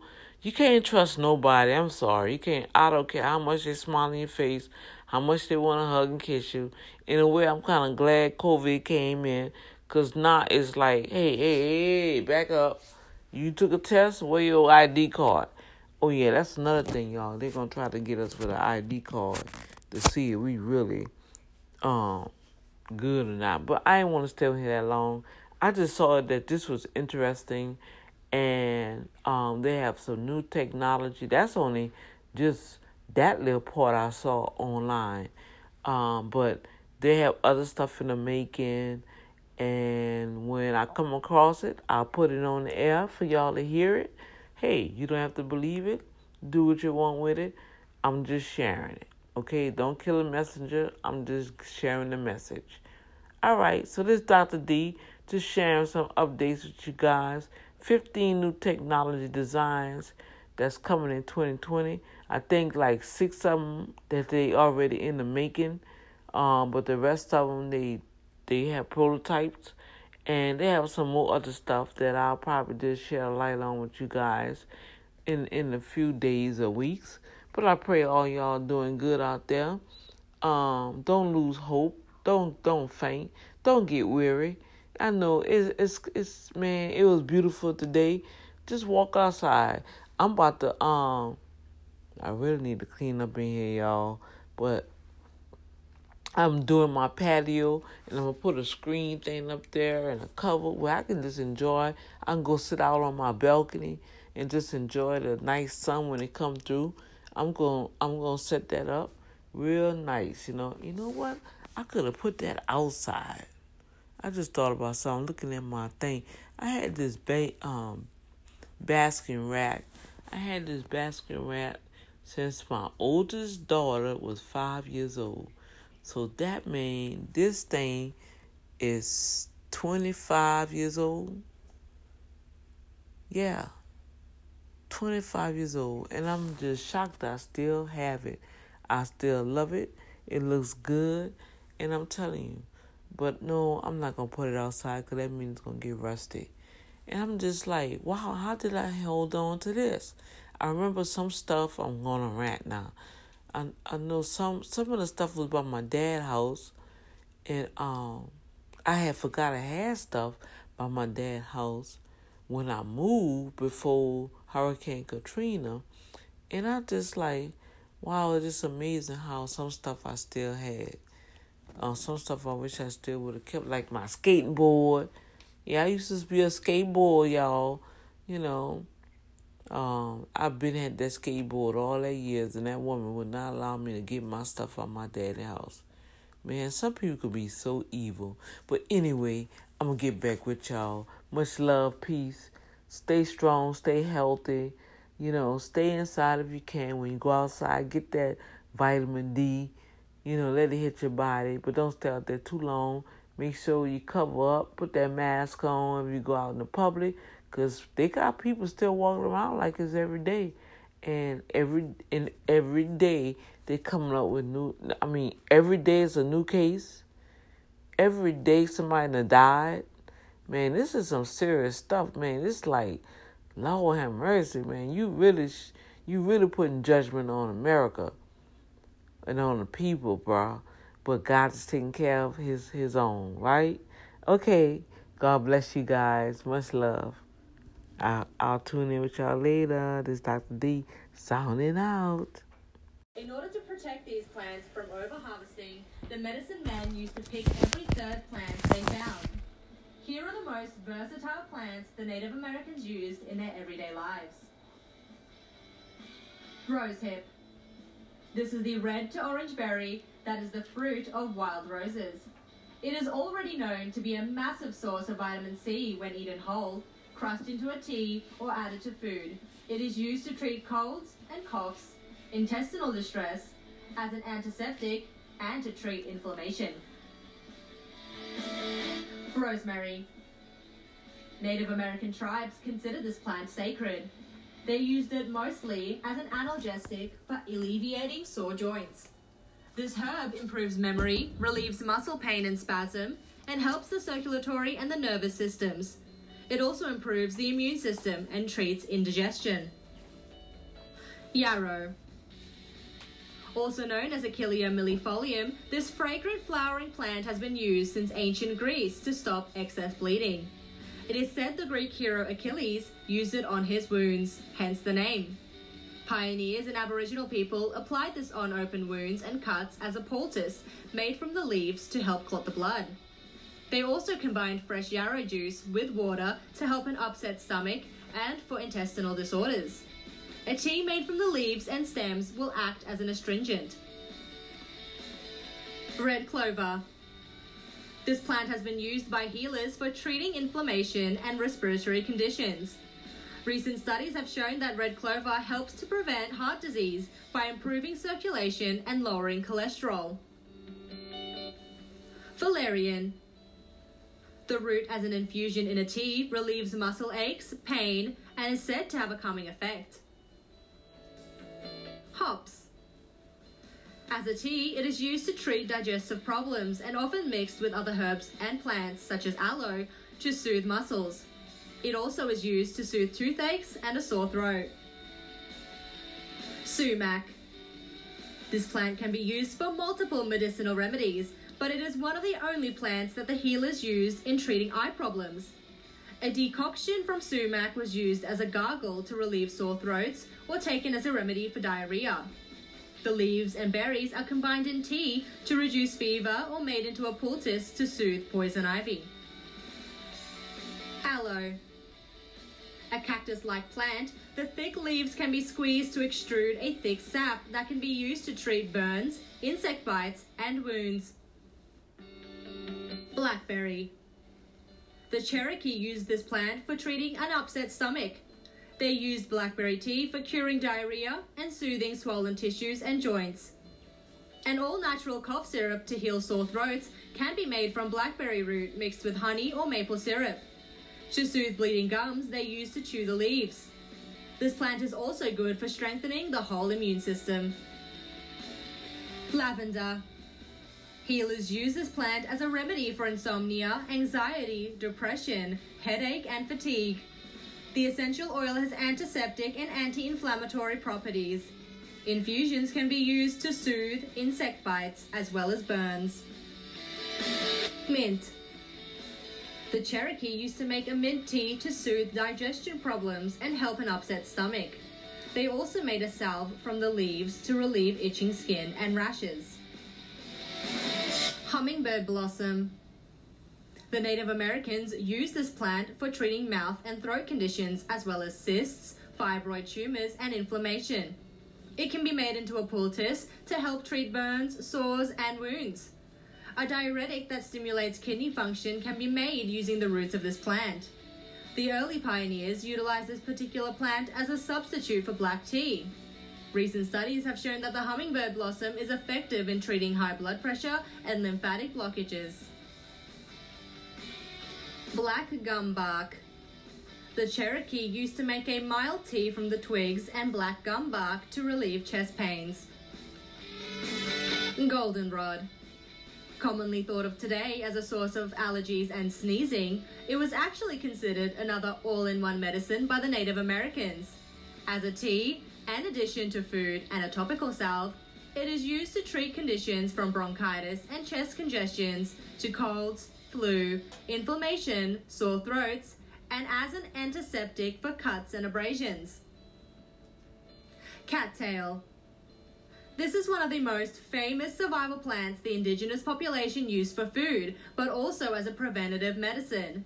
Because it's an easily digestible food, it's helpful for recovering from illness. It is called the supermarket of the swamp as it can be used in multiple dishes. Pull out a sticker, Greenbrier. This root tea was used as a blood purifier for relieving joint pain. Some healers made a salve from leaves and bark mixed with hog lard, which was applied to minor sores, scalds, and burns. Wild rose. The Native Americans used this plant as a preventative and a cure for a mild common cold. The tea stimulates the bladder and kidneys and is a mild diuretic. A petal infusion was used for a sore throat. Passion flower. Since ancient times, Native American herbal remedies would use this as an analgesic and a sedative. It is great to use for depression or mental clouding since it is full of flavonoids and produces a sedative effect on the nervous system. The lack of toxicity allows this product to be administered to children. Saw palmetto. The native tribes of Florida, such as the Seminoles, used the plant for food, but medicine men used it as a natural remedy for abdominal pain. It also helps digestion, reduces inflammation, and stimulates appetite. Slippery elm. The Native Americans used the inner bark to fashion bowstrings, rope, thread, and clothing. Tea was made from the bark and leaves to soothe toothaches, respiratory irritations, skin conditions, stomach ache, sore throats, and even spider bites. Sage. Sage is commonly used as a spice, but it was a sacred plant for many indigenous tribes as it was thought to have effective purifying energies and to cleanse the body of negative energies. As a remedy, it was used for treating medical conditions like abdominal cramps, spasms, cuts, bruises, colds, and flu. Honeysuckle. This plant has been used as a natural remedy by the Native Americans for treating asthma, but it has multiple healing purposes, including rheumatoid arthritis, mumps, and hepatitis. It also helps with upper respiratory tract infections such as pneumonia. Wild ginger. Healers use this plant for treating earache and ear infections. They also made a mild tea from rootstock for stimulating the digestive system and relieving bloating. It also helps with bronchial infections and nausea. Mullein. A tobacco-like plant, it was mainly used to treat respiratory disorders. The Native Americans made concoctions from the roots to reduce swelling in the joints, feet, or hands. Licorice root. This root is famously used for flavoring candies, foods, and beverages, but it has also been used by healers to treat stomach problems, bronchitis, food poisoning, and chronic fatigue. Devil's Claw. Although the name would suggest a poisonous plant, the Native Americans used it to heal various conditions, from treating fever to soothing skin conditions, improving digestion, and treating arthritis. The tea can reduce the effects of diabetes, while a concoction made from the plant's roots reduces swelling and helps with joint disease, arthritis, gout, back pain, headache, and sores. Alfalfa. Alfalfa relieves digestion and is used to aid blood clotting. Contemporary uses include treatments of arthritis, bladder and kidney conditions, and bone strength. It also enhances the immune system. Prickly pear cactus. This is another plant that has been used as both a food and medicine. Native Americans made a poultice from mature pads as an antiseptic and for treating wounds, burns, and boils. Tea was made to treat urinary tract infections and to help the immune system. Now research shows that the prickly pear cactus helps to lower cholesterol and prevents diabetes and diet-related cardiovascular disease. Ashwagandha. This plant was an important plant for healers because of its many unusual medicinal uses.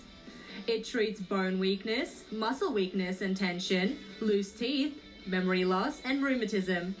It can also be used as a sedative. It has an overall rejuvenating effect on the body as it improves vitality. The leaves and the root bark can also be used as an antibiotic.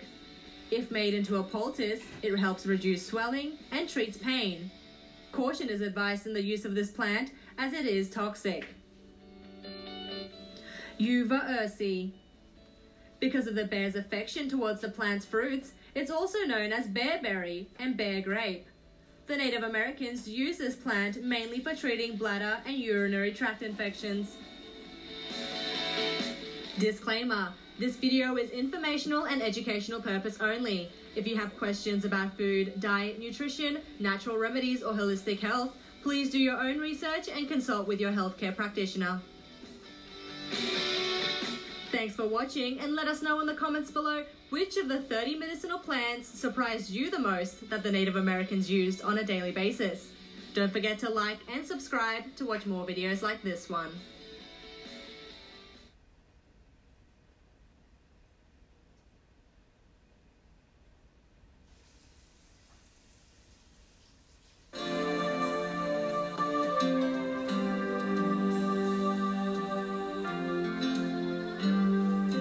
Nameless, Tennessee today, and I'm with Lisa Bedner at her herb farm. Lisa? Hi, this is called Pipsissewa Herbs. because Pipsissewa is my native name as well as being a medicine plant. And what are you going to share with us today? What we're going to do today is we're going to look at some of the native plants, native herbs that are easy to grow because they belong here. Some of them have been naturalized, which means even though they didn't start out here, they've been here for at least three or four generations. They're used as medicine. Some of them are used as food. They're beautiful. A lot of them smell good. And people just don't know about them because they're not listed in some of the books. And that's why we're here today, for a little bit of knowledge. I hope so. All right, let's start off on our little walk here today. Okay, here's an herb that a lot of people see on the side of the road. It's called mountain mint or hoary mountain mint. It's called hoary because it gets a white frost on it. Looks a little bit like baby powder okay, in the fall. And this is a medicinal that is inhaled, usually for sinus problems. Okay. If you take a piece of it and roll it up in your hand, there's even enough on my hand right now, and breathe Yum. in, it opens mm-hmm. up the sinuses. Wow. You don't even have to make a tea or do anything else to it. You can dry it, but you don't need to. It works just as well fresh. I am a member of UPS that is United Plant Savers, not the brown trucks, the green plants. We are uh, all over the country, started by Rosemary Gladstar. Uh, in order to preserve the endangered medicinal species. So I'm a sanctuary for some of those. One of the things I wanted to talk about is how important it is to know that we have medicine all around us. You don't have to go to Chinese herbs or European herbs. We have it right here. Here's a great example. This is bugleweed. You may have heard the common name of bugleweed for ajuga, a little purplish plant that's on the ground. This is totally different. That's some of the problems with common names. But this is a lycopus. This is our native species, okay? It grows here. It is a specific for an overactive thyroid. But it has a twin in Europe this is Lycopus virginicus, as in Virginia, and we have a twin, Lycopus europaeus. And if you read the herb books, they will all tell you that Lycopus europeans is good for, for thyroid, but they don't know about this one because this one is ours. And I haven't written my second book yet. I don't think most people know how tall Joe Piag gets. Well, uh, one of the reasons they don't know is because this is the original species. This has not been messed with. It's not a hybrid.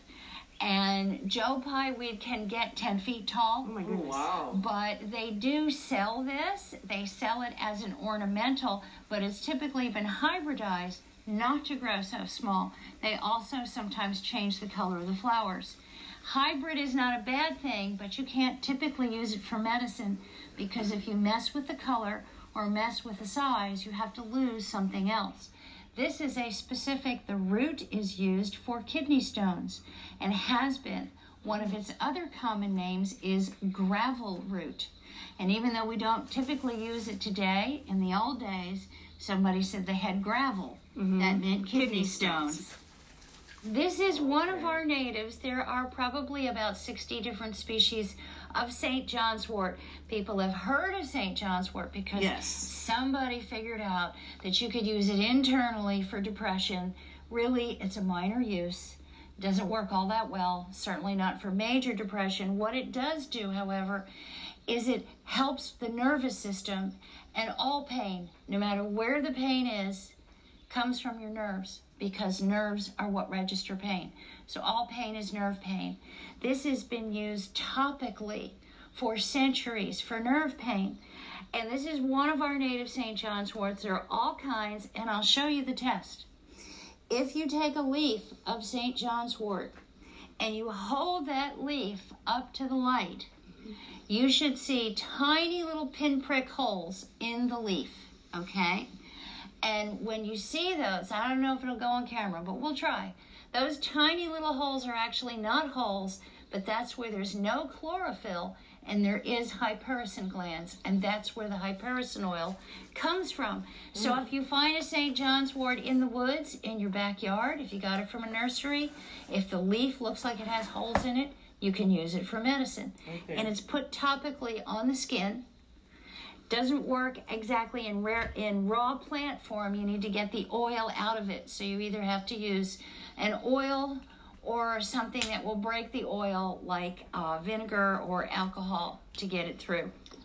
Okay, we're going to talk a little bit about marshmallow. And the plant came before the candy, in case you want to know, because the roots are sticky and sweet. Okay. And they were pounded and used as candy. So that's where the name of the candy came from.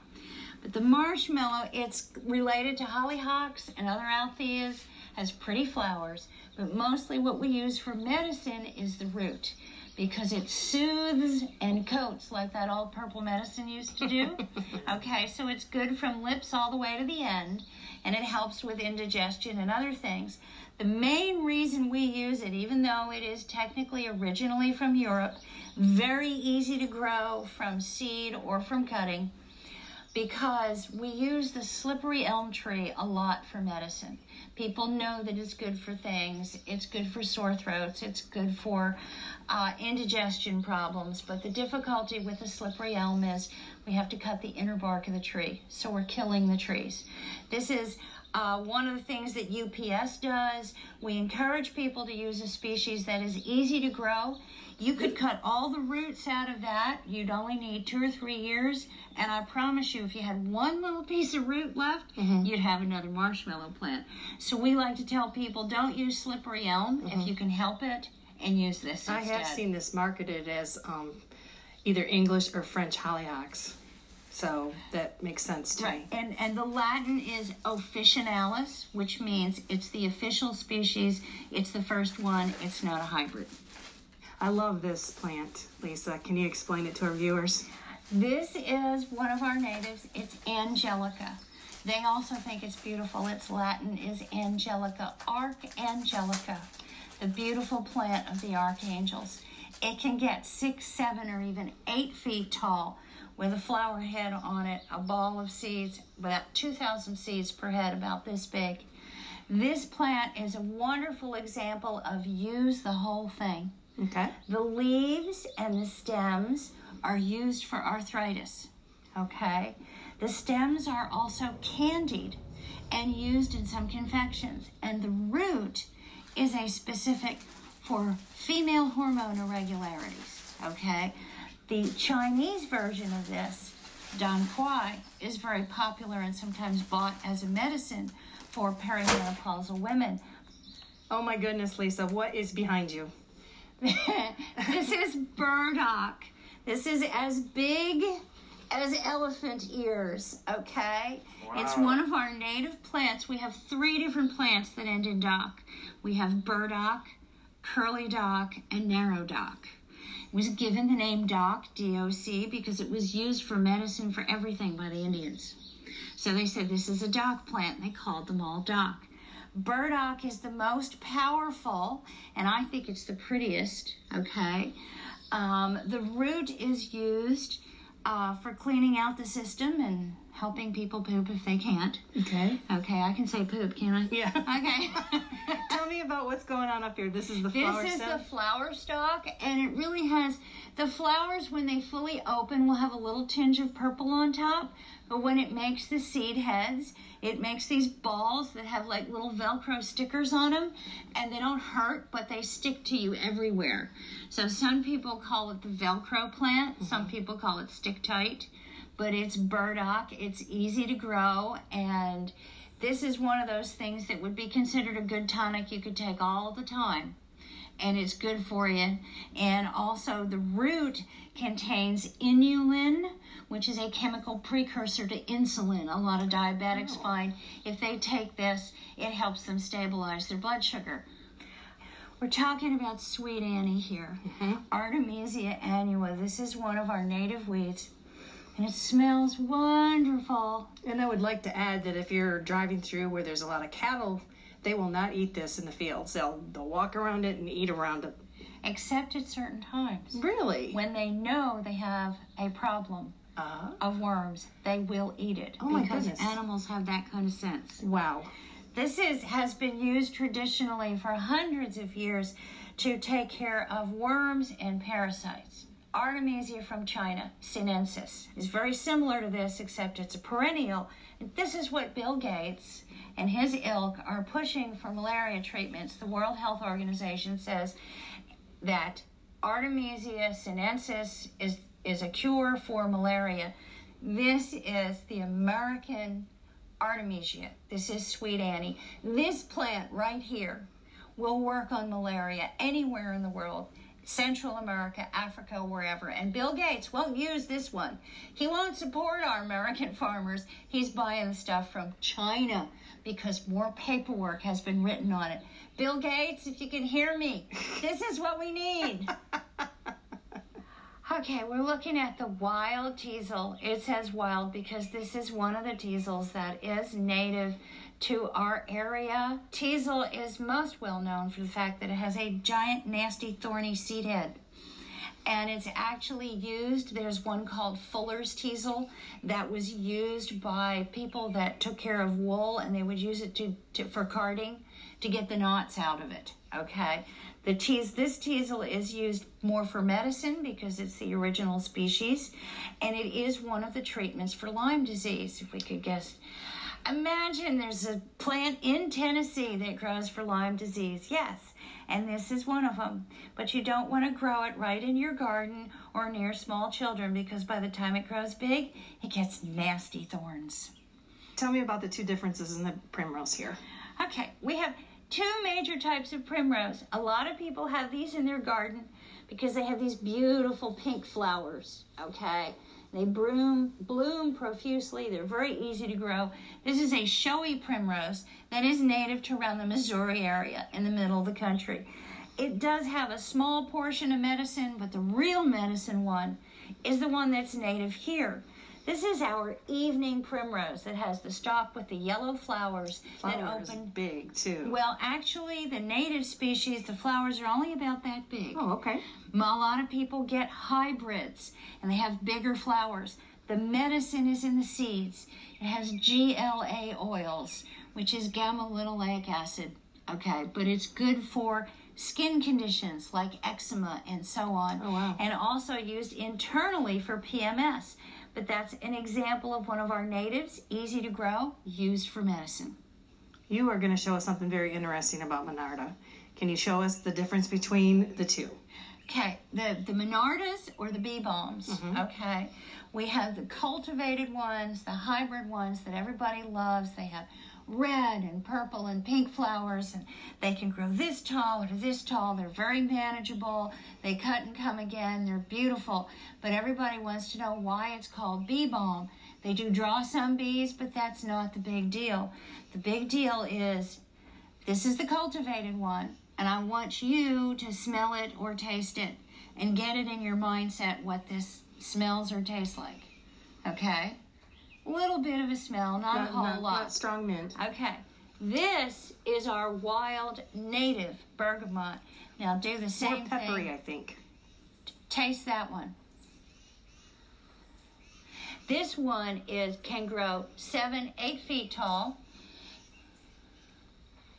This Definitely more lemony. this is what the English brought to the colonies as Earl Grey tea. This is what Earl Grey tea is made from, and you can grow it in your backyard.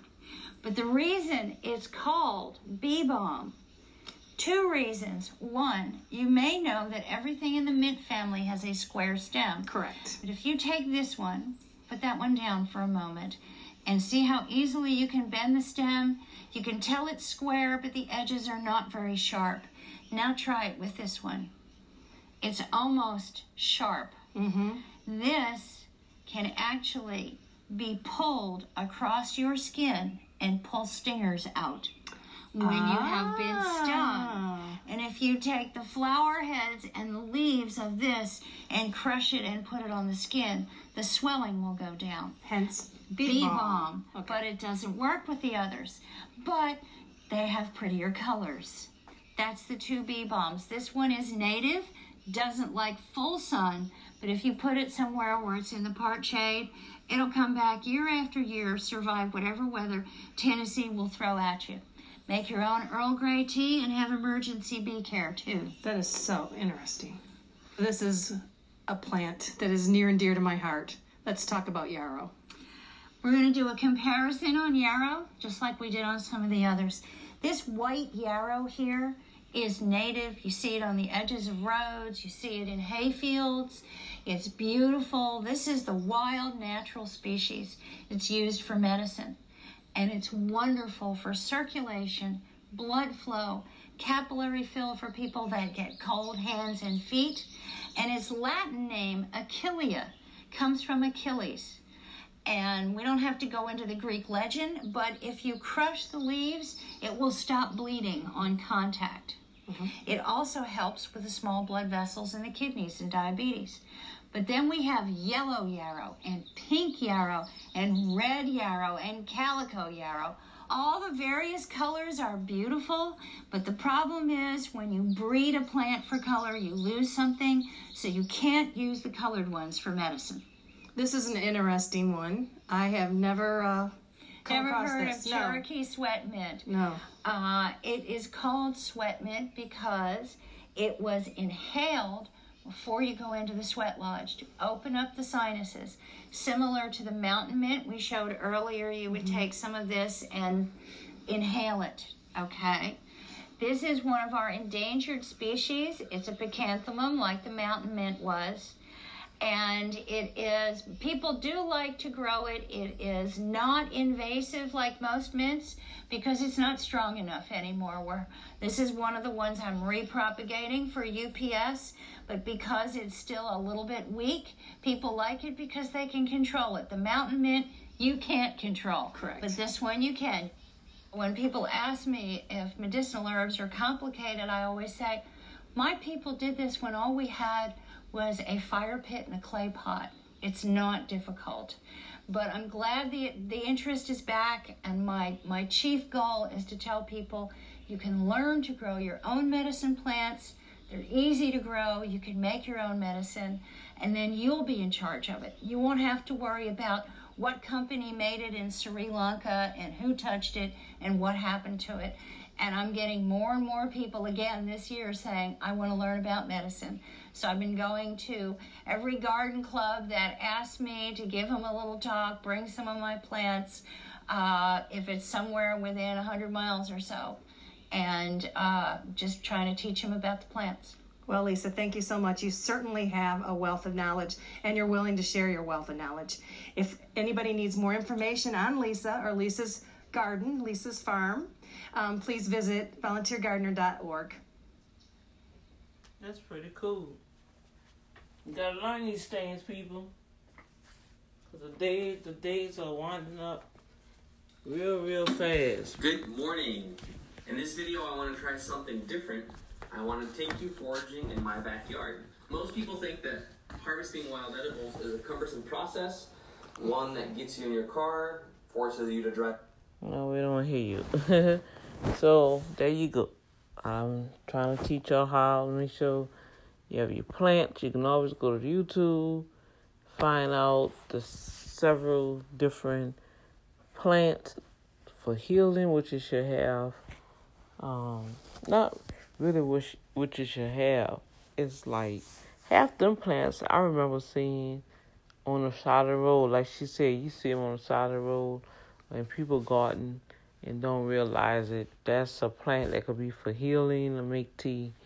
And um, I just felt like sharing that with you guys. Um, those that have a interest in plants and healing and herbs, this is for you.